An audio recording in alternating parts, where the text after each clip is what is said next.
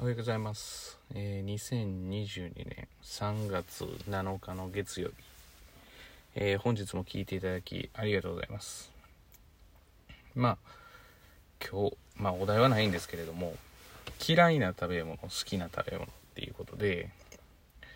私は、あの、あまり好き嫌いはなくて、まあ、特に食べられないものは、まあ、ないという、あれなんですけれども、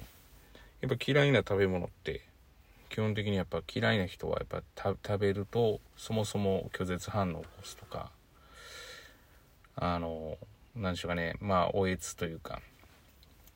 あの要は気持ち悪くなったりするとかっていうのがあるみたいなんですけどもまあ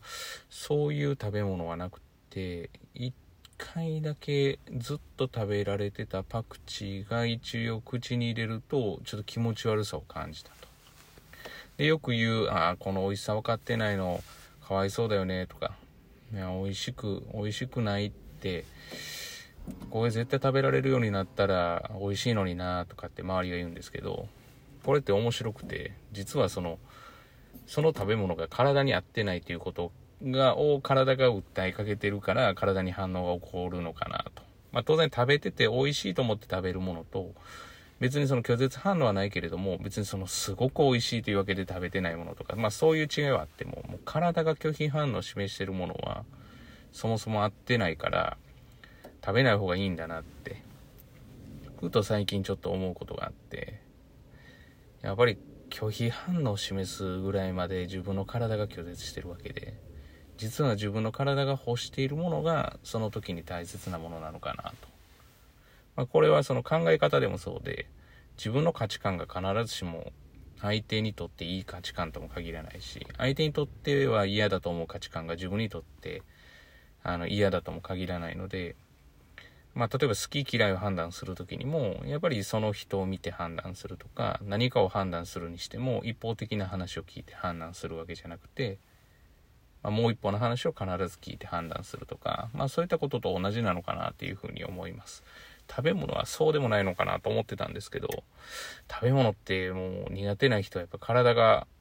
まあ、いろんなところで反応を起こすってことはもう合ってないっていうことですよね。っていうことは食べなくていいんじゃないかなっていう。まあ合ってたらやっぱり気持ちよく食べられるわけですからまあそう考えられる考えると面白いなと。まあ価値観とかはねあの私も昔は自分の価値観が全部正しいと思って若い頃なんかやってましたけど全くそんなことがないっていう。まあむしろもう自分の価値観なんかただ一つの考え方であるわけだからやっぱり様々な人の考え方を尊重しつつまあどう要はこううまくまあお付き合いしていくんだったらその人たちとお付き合いしていくかっていうまあ二人のまあ歩み寄りというか、まあ、そういうのが大事だなと。だし、まあ、正解って本当になくてまあ、勉強っていうことに置き換えると、まあそうですね、ここれが正解っていうのはないんで、まあ、むしろ不正解があるとしたらチャレンジしないことかなというふうに思う今日この頃です。まあ、昨日今日とちょっと寒くなってて、で、天気もなんかこう急変したりするので、ちょっと春らしい陽気が続いてたところあれですけれども、まあまたですね、本日からも1週間、皆さんも私もですが。はい。まあいい1週間となりますよう願っております。本日も聴いていただきありがとうございました。